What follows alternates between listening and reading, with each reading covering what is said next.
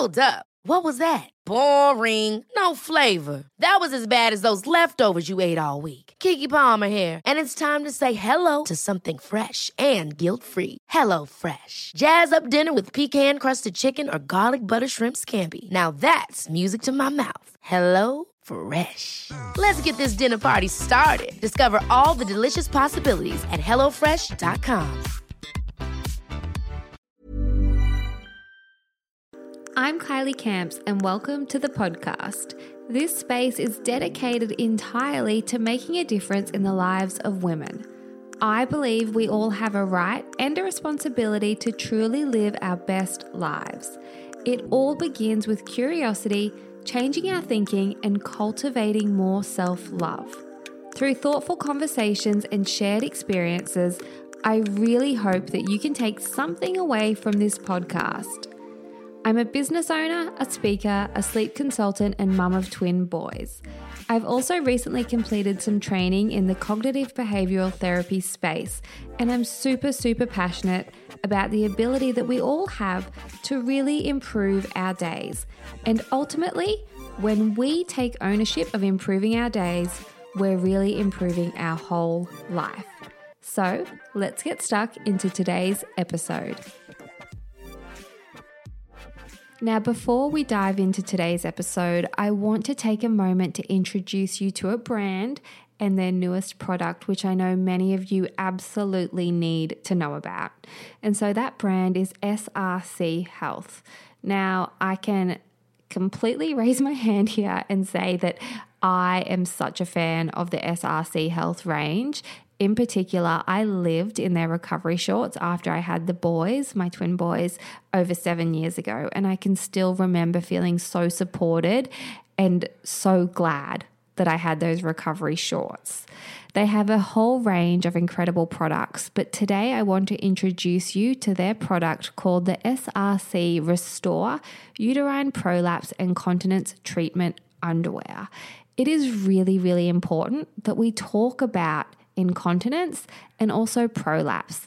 I've done podcast episodes before speaking about prolapse because it can often happen to women after they have a baby or babies that you find yourself dealing with either a mild or even a severe prolapse.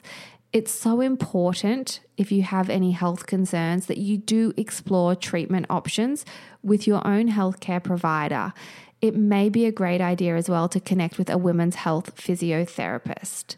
But just know you are not alone.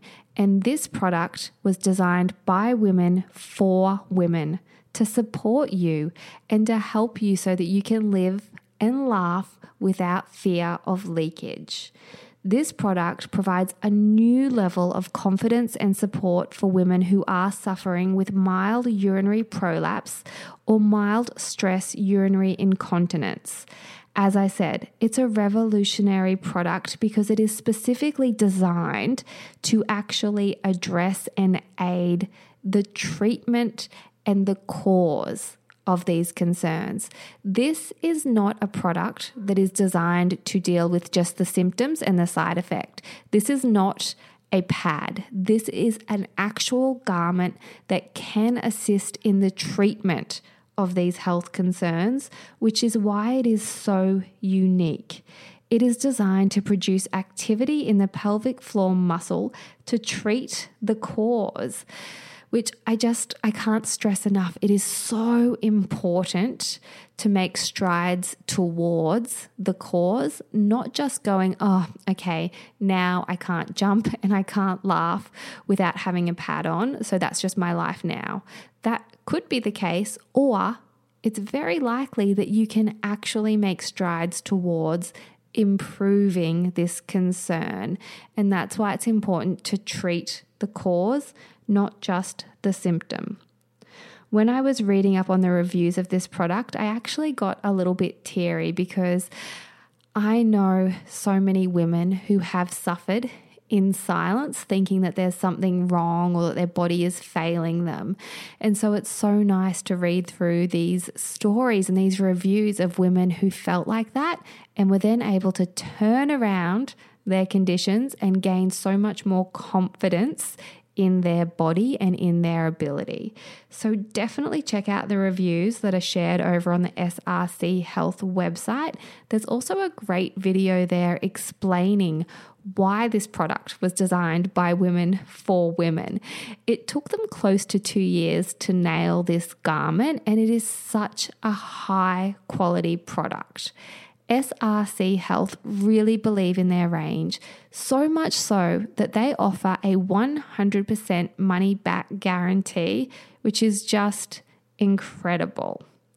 Now, today I also have a code to share with you, which is going to give you 50% off. That's the biggest discount code I think I've ever shared here on the podcast. 50% off this product. So you can use the code all in capitals SRC REST 50%, that's the number 50 and then the percent symbol to take half of the price off when you check out. So head on over, check out srchealth.com.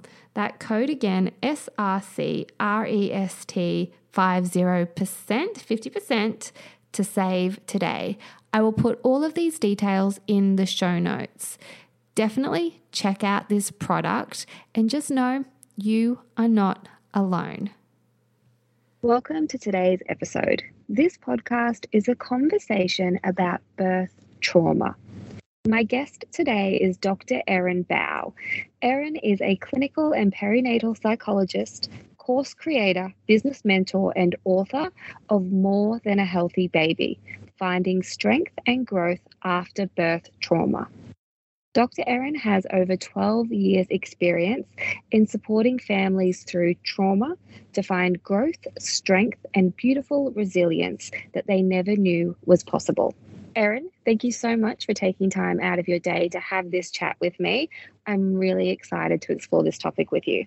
Oh, pleasure. Thanks, Kylie. Now, there are so many different tangents that we could grab onto with this topic, but I think it's really important that we start at the very beginning and get clear about what exactly a birth trauma is. Mm, I've got Sound of Music vibes in my head when you said that. Oh, really? Starting at the very, very beginning.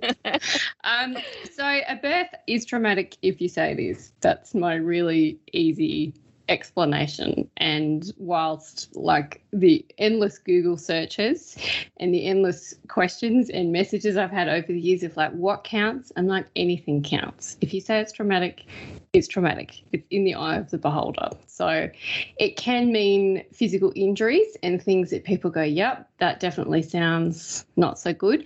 But often the tricky part is it can be a lot of it in the interpersonal things, the way that you were spoken to, the way that you were treated, the lack of control, the lack of choices, the lack of consent, the lack of autonomy. So it can be visible in terms of like people can see a physical injury and go, yep, I understand that. But often it's in the things that nobody else saw or experienced but you and your partner in that little room where who knows what goes on except for the people in it. So it can be whatever whatever you consider traumatic which I think is so important to distinguish because I know a lot of women have reached out to me and said, I found labor and birth to be really traumatizing, but nothing went wrong in air Mm. quotes. And it's like, no, no, if you found your labor and your delivery to be traumatizing, then it was traumatizing to you. Yeah, absolutely. Simple as that. Yeah, which is really important to understand. Now, how does birth trauma impact women in the short term? In the short term, it's really that escalating, like, birth is so out of body anyway, right? like, it takes you to all sorts of places that you just, like, can't even describe in words. So, when something happens and it's kind of like what we describe as too much, too fast, and too soon, which, like, often that's birth anyway, or too long, and, you know, all the different time space continuum things that happen it your body and your brain just doesn't have enough time to To process compute what's going on. not even a little bit and unlike any other traumatic event that you can imagine like a car crash or you know some sort of illness injury big event that people understand. The, the really weird tricky thing about birth that we don't acknowledge is that like almost seconds after potentially the most traumatic thing that's ever happened in your life people expect you to be excited. They expect you to be happy. Like there's this oh well forget about all of that. This amazing positive thing has happened which of course a baby is the biggest event in your life but you've got no time no space no energy to switch between I felt like I was going to die potentially and oh wow this most amazing special thing in my life has happened. And we don't do that. We don't expect people to flip so quickly with like any other event that I can think of. So mm. that's the thing I think that people get lost in. The like oh I'm you know I'm supposed to be feeling all these wonderful loved up things. And you might be. It might be later um, that the trauma hits. It's it's different for everybody. It's so true what you said about just feeling unprepared and out of control. And that was something that I experienced myself. And I remember thinking, Kylie, you've had nearly nine months to be prepared for this. Like, how are you feeling like it's all happening too fast, too soon, it's too much? I remember when I was going in to have my emergency C section, I just had this overwhelming panic attack and I wanted to climb the walls. And that's how I felt of going, I'm not ready, I'm not ready. But also going, how can you not be ready? You've been waiting for this. It's kind of like holding both sort of experiences at once. Mm, I mean, you, you can prepare in as much as you can, your mindset and all of that. But I mean, Beth has its own, it really has its own journey. It has its own timeline. There is no true rehearsal for it. So even if you have the most chilled, positive, zen, whatever birth, you are still going to have those moments of going, oh, didn't expect that. Like people, you know, they say like, oh, nobody prepares you for it. Nobody can describe it. And I think because some of it is, it's just indescribable, the things that you go through physically, spiritually, emotionally, psychologically, everything. It's just, yeah, it's a whole different world. It's a wild ride. Now, in the longer term, what sort of impacts might um, sort of present themselves from having experienced a traumatic birth? I think a common one, again, if we go back to expectations that people put on themselves, sometimes things like that first birthday. Again, preparing for something that's supposed to be this amazing, positive, exciting experience for some little person who gets a cake and gets presents and all of that. It's like, well, 12 months after your trauma, and there's nobody buying the mum presents, like making her a cake to go, well done you. Like you got through it. So i think a huge part of it is this split between you know these are all these feelings that i'm having. These are all these experiences. And yet i have this very strong sense from what you know other people tell me from what society expects of how i'm supposed to feel. And i just don't feel like that. So those sorts of things, anniversaries for things you're like, I know I'm supposed to feel positive, and maybe part of me does, but I just don't feel, you know, I still feel scared. I still have nightmares at night. I feel numb, or I feel like I haven't really bonded with this baby yet. Um, it can be anxiety about every little noise, every little smell, every little sound. It just it impacts your whole nervous system and your whole brain and your whole body. Um, and I think it stays with people and it can stay with people for a really long time. This is not something that, you know, kind of just disappears like on its own. I've met people like well into their, well, actually, if you speak to older adults, sometimes those people well into their 70s and 80s who still remember the day that they gave birth. And if it was scary or traumatic, they might not necessarily use the word traumatic, but they remember how they were made to feel. Nobody's forgetting that. So it can stay with you for a really, really long time. And I imagine that for a lot of women, they experience an overwhelming amount of guilt at times, or, you know, feelings of inadequacy or failure if something has gone, again in quotes, off script or something's kind of been out of their control. I know personally I've spoken to women who have really beat themselves up thinking, you know, this is the one thing that my body should be able to do and it didn't do it in the way that they had hoped. So, if a woman is really deep in that guilt, how can she effectively begin to process or accept her experience? And I mean, as you said, we might carry, we will likely carry these experiences our whole life, but it's important to make some sort of degree of peace with you know our own journey and experience so where should a woman begin if she's feeling that burden of guilt I think the first step that I always suggest to people is to really, really let yourself settle into the idea of self compassion. Because if you can't give compassion to yourself, nothing anyone, anyone, a psychologist, a psychiatrist, like a good friend, anyone will say to you will land at all. Like you'll hear it, but you won't really deeply feel it on any sort of bodily level. So that self compassion that you did the best that you could with the circumstances that you had. And, you know, the things that we will go through, I suppose, for the love of a child is like it's limitless.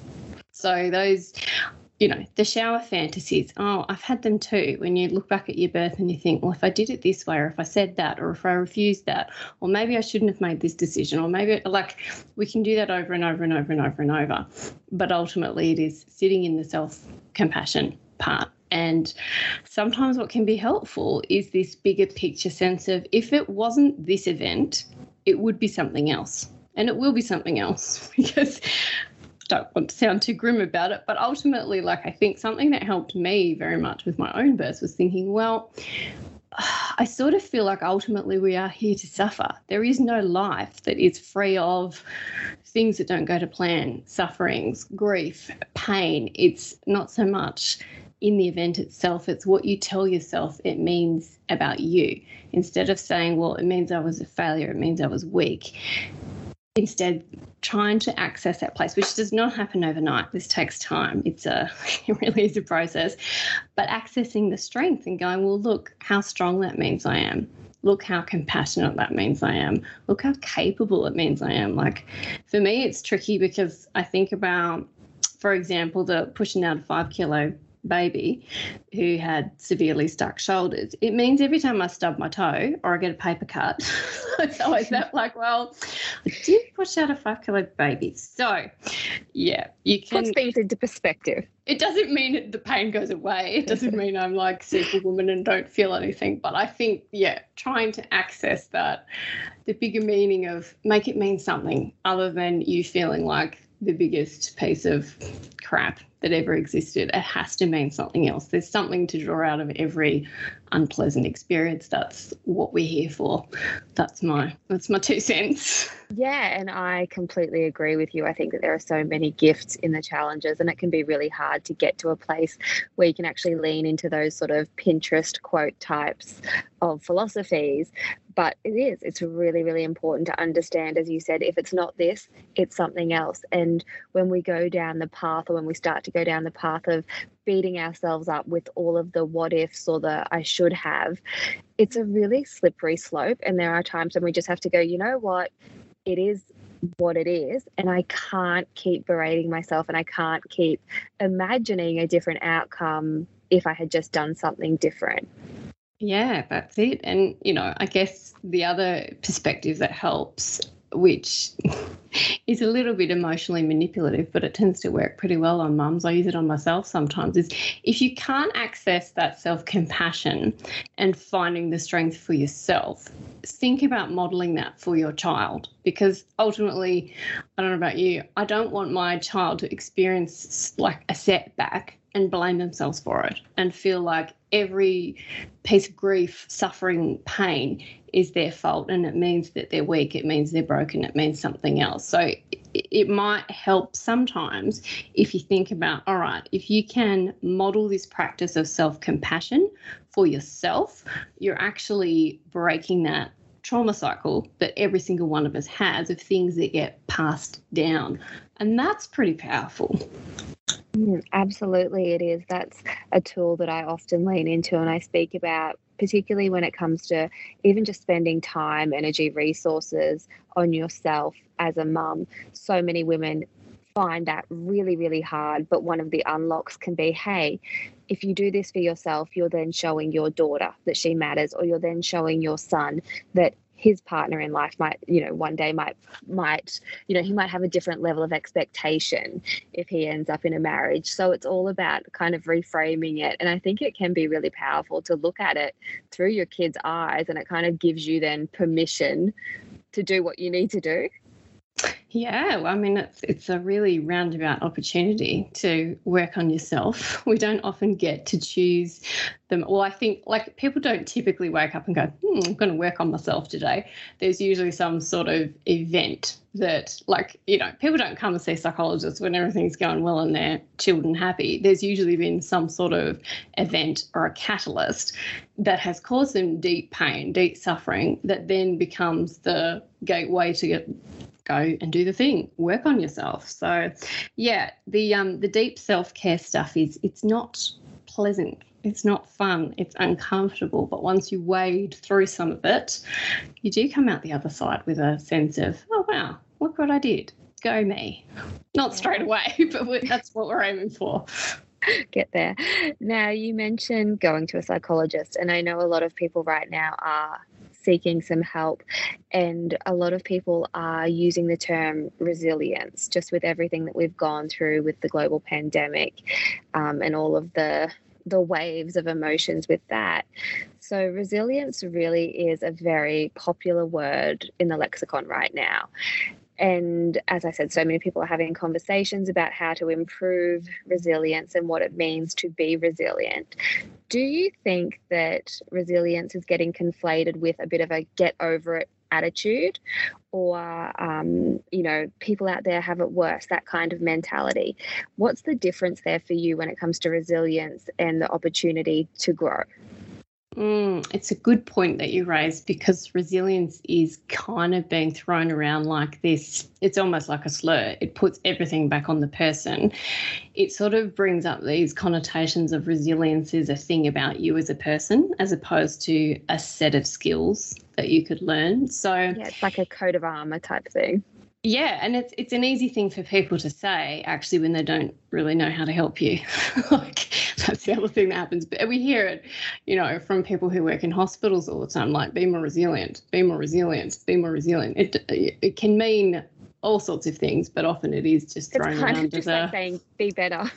yeah, be better. Okay. Do, change something about yourself instead of offering actual, you know, ways to grow. So the the term I think that's more useful is one that's been around in the trauma research for a long time, but it's only we're only just sort of starting to catch up, even with trauma being everyday conversation now. Post traumatic growth, which is a different um, process. So with resilience, I guess if you kind of imagine this like horizontal line and you're cruising along, you have a blip in life, whatever that looks like. After that event, you kind of go back to the same level that you were at before.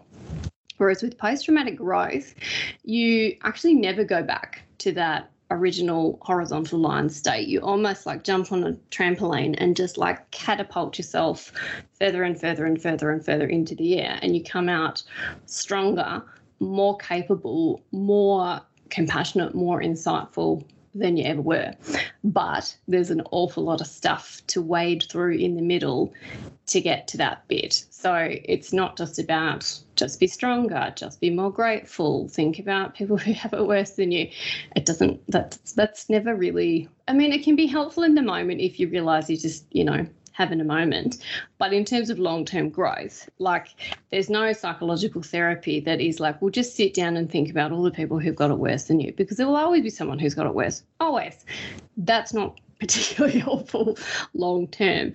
The long term stuff is more about the, as I keep saying, the self compassion, the deep leaning into, I've done the best that I can and I can still keep doing the best that I can. And it's not like it's not an end point to get to. No one's ever like done with their trauma.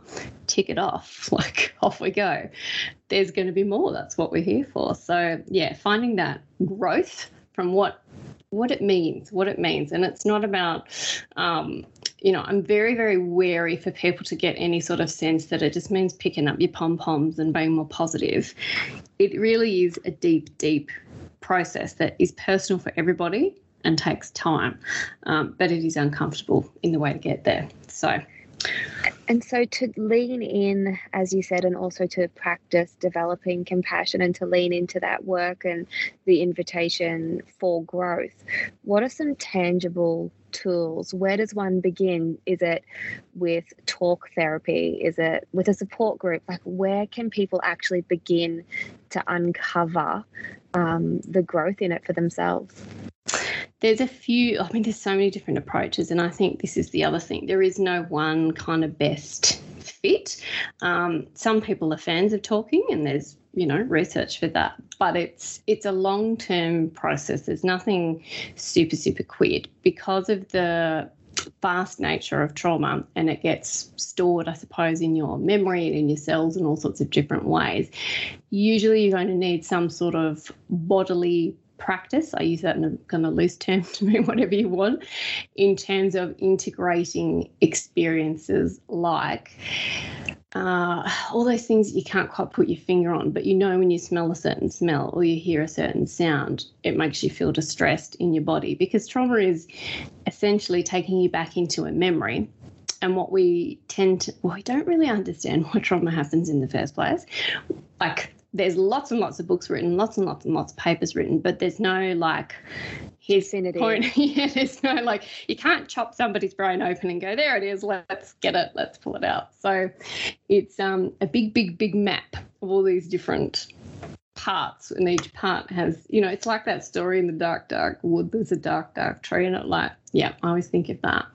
Um, so figuring out your unique response and where that response is stored, and essentially doing the work to, I suppose I'm simplifying it a little bit, but tell your brain that you are now in the present and the moment has passed. Because what tends to happen is you don't cognitively think, oh, I'm stuck in the past, but your nervous system, until it fully knows, I suppose in inverted commas, that the threat has passed and that you are safe, it will keep sort of popping up these um, like those virus protection things that come up on your computer.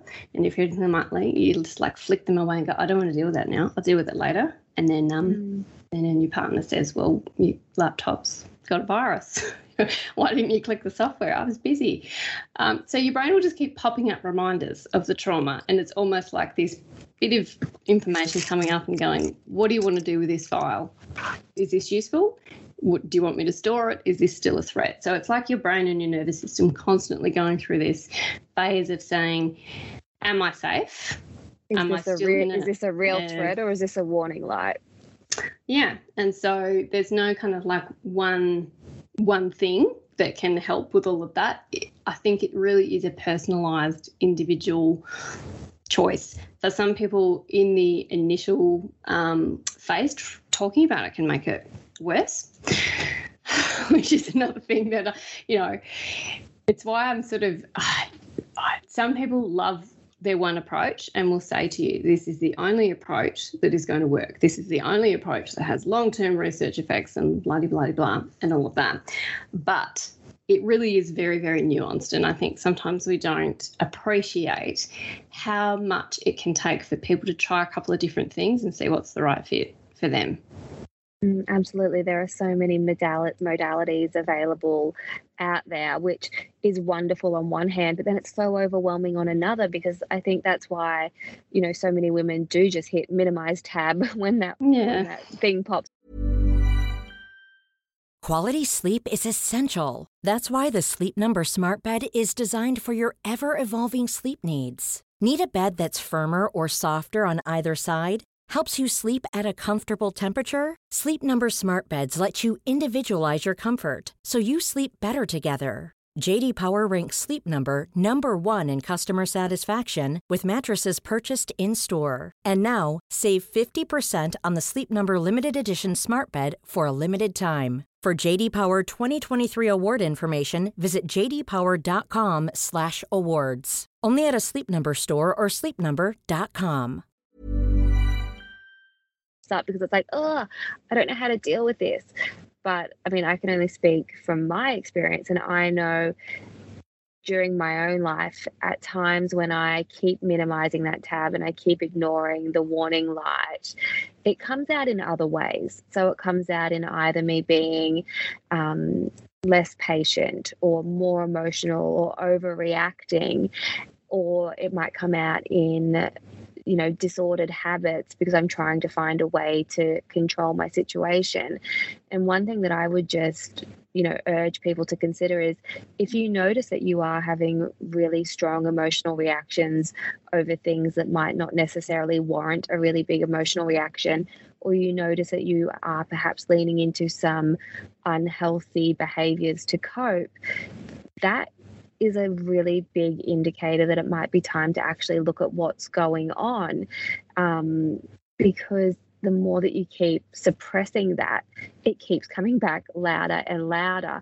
And often I think we're so afraid to sit with our negative emotions because they feel so big. But all too often, what I keep learning over and over and over again, Erin, for me is it's the thought of facing the negative emotions, not actually the negative emotions. Because when I sit in my sadness, or I sit in my loneliness, or I sit in my trauma, it's awful, but it's less awful than having to continually push it away, if that makes sense. Yeah, it does. It makes total sense. And I think that shows uh, how much work you've done to get to the point to be able to explain that, which for a lot of people when they're just this like whirlwind of different emotions and sensations and things that are unpleasant and unbearable you're right. The idea of actually having to sit down and look at it it is often it's the fear of the fear it's not so much in the experience itself it is in the anticipation. And yet funnily enough like you're already living it. Like we yeah. go through this thing we're like i don't want to i don't want to suffer i don't want pain and yet by avoiding it i'm in it anyway. So it's it's a beautiful conundrum of like being human. Paradox. It? yeah. It sure is. And as you said, I mean, it's one thing for me now to talk in that way, but I've definitely had a lot of therapy and I've gone through lots of tricky things. So I've had lots of invitations for growth. But I know after I had the boys, I didn't have the dialogue to explain what I was experiencing as I referenced earlier, I had an emergency C section and I was having a massive panic attack. I found the delivery incredibly hard. I found the fact that the boys went straight to special care incredibly hard. And all of that kind of presented itself in what I would describe as probably coming across as being difficult to other people in the early days of having the boys. You know, like I was probably not probably I was territorial of the boys because I was feeling so much, I guess, guilt and sadness about them going into the special care unit. And so extended family members were looking at me and making comments on, you know, trying to encourage me to relax and taking it personal that I was so territorial over these newborn boys. And I don't think my experience is rare. I think a lot of new mums find themselves in these situations, particularly with extended family or friends, where what they've just been through is not being taken into consideration. And we're expected to be completely normal and gracious and all of these things when really we've just gone through one of the biggest events of our lives. Mm, it is so true. And I think that experience, particularly when it comes to babies and children, of having conflicting push pull emotions, it's not something that's very well accepted. And yet, you can, you know, I often use this example of you can be furious at your partner. You can, like, have some fairly intense thoughts. Fairly strong. that you, you know, you, you wouldn't want to, like, tell people out loud but at the same time still love them. And yet, we're not allowed as mums to do that with our children. You are supposed to be serene and calm and, like, you know, all of these things all the time, which is just not the expectation we put on ourselves for our other relationships. So it's it's a challenge, I think, to sit in that acceptance of we are very capable of experiencing a wild range of different emotional states at once. And with trauma in particular, that is a common thing that you can have different extremes. It might be that you don't want your babies out of your sight, but for other people, it might be being around them is actually quite triggering. It's confronting, it makes them feel angry. Like you think even of experiences like like for me it was breastfeeding. You know it's like I, I want to breastfeed you. I want to have this bonding experience thing and yet you have caused me so much pain and frustration you know? So we can have these big conflicting emotions and all emotions to do with birth and postpartum have to be okay. I think that's a huge part of this experience of not sitting alone in the silence of like, oh God, if I told people what I was thinking, what would happen to me? What would happen to my baby? So I just have to keep everything close and to myself. And that's not like doing us any favors. Mm, well, I can say that when I was doing in home consultations and I would be visiting families that had newborns, so often part of the dialogue that we were having was you know these mums were sort of breaking down and they were exhausted and they would share things with like share things with me excuse me things like you know sometimes at night i just feel so angry at my baby or um, you know just overwhelming urges and thoughts and feelings. And whilst of course there's got to be a line in the sand somewhere of going okay that's you know quite dark and you might need support with that. But also normalizing that level of frustration that you might feel is really important. Mm, and we've got to remember like the perinatal time is such a nuanced time anyway, delineating between what is trauma, what is sleep deprivation, what is the fact that your identity and your relationship has changed, what is hormones, what is nutrition, what is lack of support and somewhere in the mix like you're supposed to figure out what what the answer to that is. It's it's a lot more complex than just i think this personalized thing that happens to mums where they go well this must be because of something i've done or not done instead of looking at the broader picture for generally speaking how birthing and postpartum mums are treated. Like i always think like where are the five star luxury resorts for mums who are feeling broken and bleeding to go to? There's there's not. Like you get half a ham sandwich and a cup of tea. Like back to it. Yeah. yeah. So just back to as well being you know how we're treated after giving birth. What would your advice be specifically for women who do feel like their trauma has been minimized or dismissed by family and friends? Because that was a question that came through. Um, a lot when I opened up over on Instagram stories about speaking on this topic. So many people reached out and said, I felt traumatized, but everyone in my life dismissed it. Mm. It's, it's it is a really common thing, which is I think reflective of the fact that when people don't fundamentally understand something, a common response is to dismiss it. Another common one is to say something that is not maybe if you think like the best of people what they intended to say. But I am a big believer in when people genuinely don't know what to do, how to help, they get their brain does a bit of a weird, like, let me just access possibly like the worst thing I could access, because then it means they don't have to be confronted with the fact that they don't understand and they don't get it. Um, and there will always be those people in your life who are just very straight up and down, like, oh, I don't get it. Okay. But I think it's not your job to be a trauma educator. It's not your job. Even for people who are highly trained, you are always, always the amount of messages I've had over the years from people who, like, you know, it's not that bad. It's not as bad as it was in the dark ages. How can you go on about this so much? Blah, blah, blah. Like, there are always going to be those people. And I just think it's not your job to educate them. like, let them find their own education in their own trauma. Um, that will happen at some mm. stage. You don't wish anyone any ill, but I think that's the first thing. It's not your job. And creating really clear boundaries for yourself. Because again, if we go back to the example of what's the example that you want to set for your kids, like if someone is not coming into your life to be expansive and helpful and supportive, particularly in those early years, you got to be well within your right to say, okay, thanks, there's the door which is all well and good to say, but it's really hard. It's really hard in the moment to go, okay, it's not my job because it feels so personal. Mm. You feel so not seen, not understood, so dismissed. It's really hard, Erin, I think, for mums to go, okay, it's not my job to educate people on this trauma. So it's it's yeah, it's a tricky one.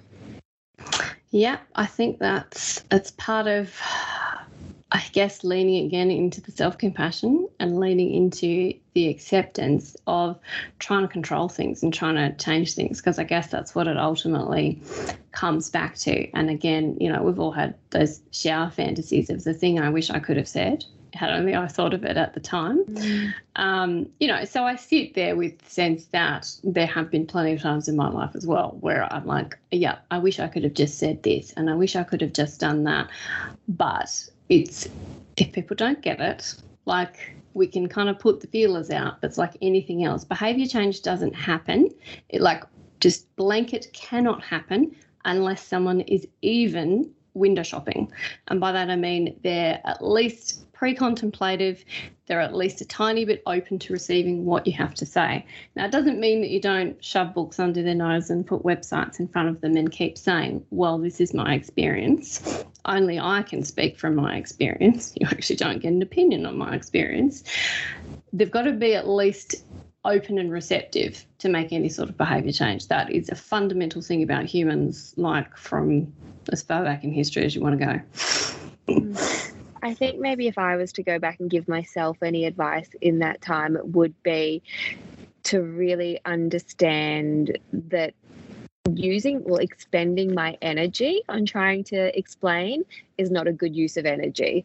As you said you can't change someone's mind and the more energy you put into trying to change someone's mind or the more energy you give to feeling offended that someone doesn't understand you that's taking energy from self-compassion it's taking energy from you know parenting like it's it's just draining your resources yeah, absolutely. And it is the, I suppose, continuing metaphor for parenting anyway. You you cannot attempt to navigate motherhood in particular, because I do think mothers do have it worse, I'm just saying, without the judgment. You cannot make any decision as a parent for yourself, for your baby, without someone going, Oh, I don't know if that's what I would do oh, I don't know if I do it that way because humans are fundamentally judgmental creatures. That's how we decide, you know, from an evolutionary point of view, who is safe, who is like me, who is going to, you know, try and poison me, who's going to snatch my baby.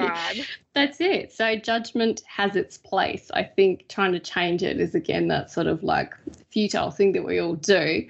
But in being yourself and doing things the way that fundamentally feels right for you, that is also how you find your people. And just to sort of change gears a little bit, when it comes to preparing for birth, do you think that birth plans are helpful or do you think that they're potentially tricky as they add that other layer of expectation? Yeah, I think like an idea for what you want is really, really important because things that are important to you, you like someone else will make that decision for you. And so whilst I guess yeah, there's a there is a trickiness that gets talked about, particularly amongst birth workers, about really, really, really detailed plans and saying this is exactly the way I want everything to go. But I think being clear about things like consent and your values and your choices is important because otherwise those things do get missed. And this is where a huge like subset, I suppose you could talk about for birth trauma is tied up in things where people were not really given an informed choice. Um, you know, the the phrase that often gets thrown around, like the dead baby card. You know, if you don't do this, insert whatever procedure, decision, choice, you don't want to end up with a dead baby, do you? Instead of going through the like, well, what's the risk? What's the benefits?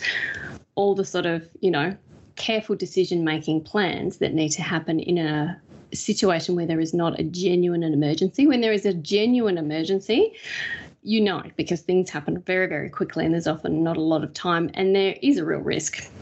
Um, but I'm talking about the situations in which people went, well, I don't really know if I wanted that procedure. I don't really know if I should have waited or you know, everyone will have their thing that they're nodding along to, potentially where they're like, yeah, I'm not actually sure that went the way I was supposed to go. So, definitely having a plan for what you want in terms of your choices, your values, is a thing to go back to. And that is often the thing that people will refer back to um, when there's queries about, well, I, I didn't like that this happened, or I'm wanting to complain about something in particular. The birth plan is often the thing that people will go back to.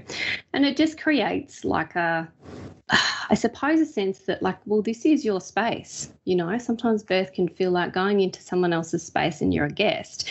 No, you're the customer if you want to call it that way, you're the consumer. This is your space, your body, your choices.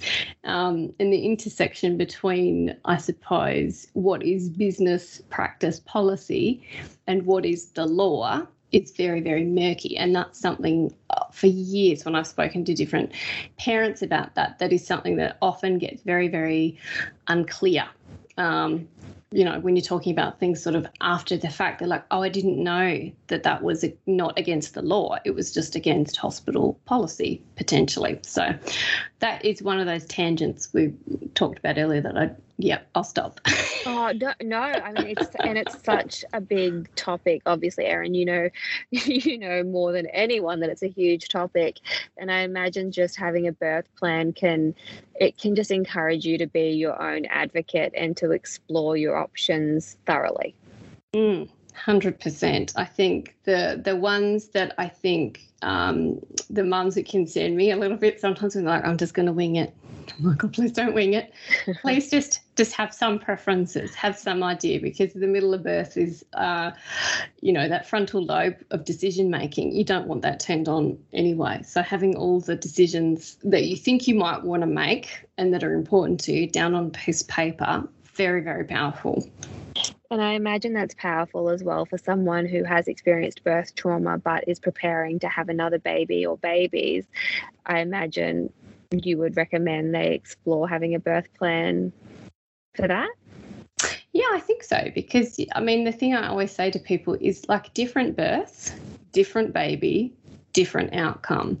And without having some sort of roadmap for where you're going, the very nature of trauma is it will bring up that file of going, oh, this is what birth is. Here's all the things that you like have a felt sense or a memory or a thought about birth before. And if you want to stay in the present and focus on this particular baby and this particular day and this particular birth, you're going to actually need to keep reminding your brain that it's not, this is not the, the same tray, this is a different tray. Um, and this happens for birth workers as well. This drift that happens where we're like, oh, yeah, I've seen this before. And you bring up your file, so to speak, of everything that your brain knows about that. And it responds as if it's something in the past instead of something in the future. So, yeah, super, super, super important. And for women that are fearful of having another baby, is there anything else that you would encourage them to consider to sort of help ease their worries? I think it depends on where the trauma has come from in the first place. So if it's things like, um, you know, emergencies and lack of consent and lack of autonomy, really like looking into what you want to be different this time. So whether it's choosing a different care model, different provider, different hospital, different whatever it might be, and looking into getting that support. And I think, um, yeah, I, I think the thing I always come back to is again, there's the power of saying different birth, different baby, different outcome, and knowing that for the most part, birth is not meant to be a medicalized traumatic procedure. It is for a lot of people, and there's a whole lot of reasons for that, but it is possible. It is possible to prepare yourself enough the next time, even if you've come from a place of, you know, the, the day my daughter, my first daughter was born, I'm not doing that ever again. And yet, the power, oh, the power of wanting to have children. Um, I did go and have another one. And I think I did, like personally, I did a lot, a lot, a lot of work. And I talk about this in the book as well of all the things that you can do to get yourself as best prepared as you possibly can be for a different birth. But I think if nothing else, you just keep saying to yourself, different pregnancy, different birth, different day, different outcome, um, so that your brain doesn't drift. Mm, and that drifting is really tricky to control when not only you have the emotional side of things with the trauma, but also the logical rationalizing of your brain going, well, of course it's going to be the same because you've only had this one experience. Like in life, with anything, if we only have one experience to gauge it by, our brain is going to attach to that one experience and predict that the outcome will be the same.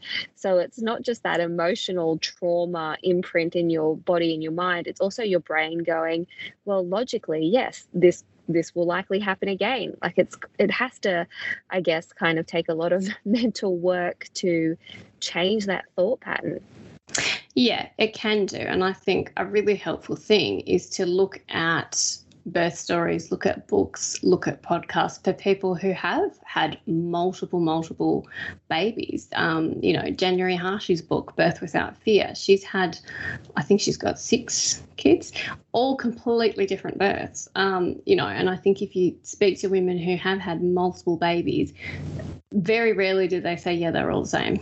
like, Yes, and that's I think that's a huge key and something to highlight because when we want to build confidence, we need evidence. So mm. actively seeking out evidence that it will it might not be the same. It doesn't have to be the same. Really, really helpful. Mm. The evidence side of it. I love that. Now, one other thing that I wanted to touch on with you is birth trauma and how it can impact partners. Mm. Mm. This is often the forgotten piece of the puzzle, very much so. So, vicarious trauma, so something where you witness something happening to someone else or you hear about it, can be just as impactful and it is still very much within the realm of what we would consider trauma. We have a cultural narrative that says, well, it didn't happen to you, so often it's the kind of man up and shut up thing. But what I would say is to consider the example where, you know, if you were just walking down the street and your pregnant partner was shoved to the ground, mugged, shot, cut, spoken to rudely, assaulted, anything like that. Like there's there's very few situations where people go, "Well, stand back." You know, it's not about you. you know, you're in the way, that kind of thing. So this, yeah, at, at ease, you know, feelings don't count.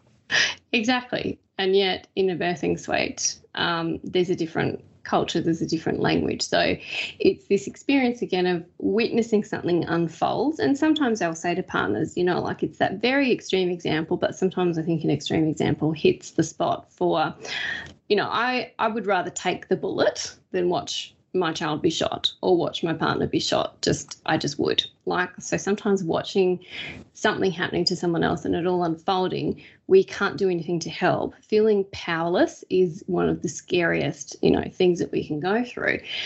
And then when the baby arrives, there's nowhere for all of that adrenaline and anger and trauma to go there's no validation for, um, I suppose, what you've just witnessed and how that might land in your body. So for partners, it can be even the more difficult because they're sort of pushed out in the triad anyway. Know, it's all about mum and baby, and they are supposed to just sort of pick up and get on with it because it's not about them. And yet, again, in other traumas, where people come to you and say, Yep, I witnessed a car crash, I witnessed this happening people have a bit more understanding and go, of course you feel that way.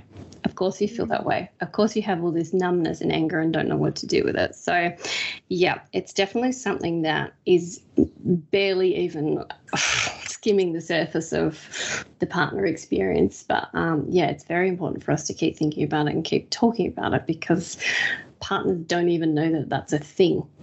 Mm, and it's a unique pairing of powerlessness, as you said, you know, standing by and seeing it happen, but also uniquely paired with a responsibility of knowing that your partner is in this situation and you're in it together. You know, I imagine partners feeling a degree of responsibility as well. Yeah, yeah, it's it's a it's a layered. It is, and sometimes what it brings up for people is that sense of like I should have done something, and yet, as we were talking about before, you know, your rational brain knows, well, you're, you're not supposed to jump in and punch the obstetrician. That's not what you do. So it just it stays it stays in the body as an incomplete trauma response, which often comes out later in things like, um, well, anger issues is an obvious one. Another one is just not wanting to be around the baby because, again, it's the unspoken thing that people sometimes don't like to talk about, but it's true that this baby or babies is the reason, like on some level, that your partner is going through what they're going through. So that can bring up a distancing and difficulties with attachment, um, numbing. That's another thing that happens, you know. So I think for a lot of that, it's again, it's the self compassion of understanding this unique experience that you're in, where you watch something unfold your rational protective brain says, I should have done something, and yet society norms tell you, well, you couldn't have done something. So then where does that leave us? So I think even just acknowledging that process, because um, this is an experience that happens for birth workers as well. Sometimes um, we hear, oh, I hear so many stories of, like a typical example might be that someone's birthing quite well, everything's going fine they're being looked after by a midwife and then you know a doctor who's never met you who doesn't know anything about you comes in and says no i think we need to do this. Um, and that whole thing changes. And so that sense of oh, i wish i could have done something more. I would have you know that protective instinct. It happens for midwives and nurses and obstetricians as well. Um, you know they're not immune from this sense of vicarious trauma of like i'm carrying this sense that something was incomplete and i can't do um, anything with those feelings. I'm supposed to just kind of suck it up and go home. We're all such complex beings, aren't we? we humans. Like there's always so much happening. Um, and your book is just such a gift to anyone who wants to learn more on the topic. Your book is called More Than a Healthy Baby. Erin, where can our listeners connect with you and where can they grab a copy of your book? The book is available anywhere that you buy books pretty much. That's and yeah, I know, it's really easy. Um, and I I keep my life really, really simple. So it's just I don't do social media anymore. It's just a website, doctorerin.com.au. I do a weekly blog email that is the simplicity in my life that I've yeah, I've not quite found the sweet spot, but that's as close to a sweet spot as I can get. So yeah. Brilliant. Well, I will link your website in the show notes as well for our listeners. Thank you again for your time and your knowledge on this huge topic. It's been really, really nice to speak with you today. Fine. Thank you so much.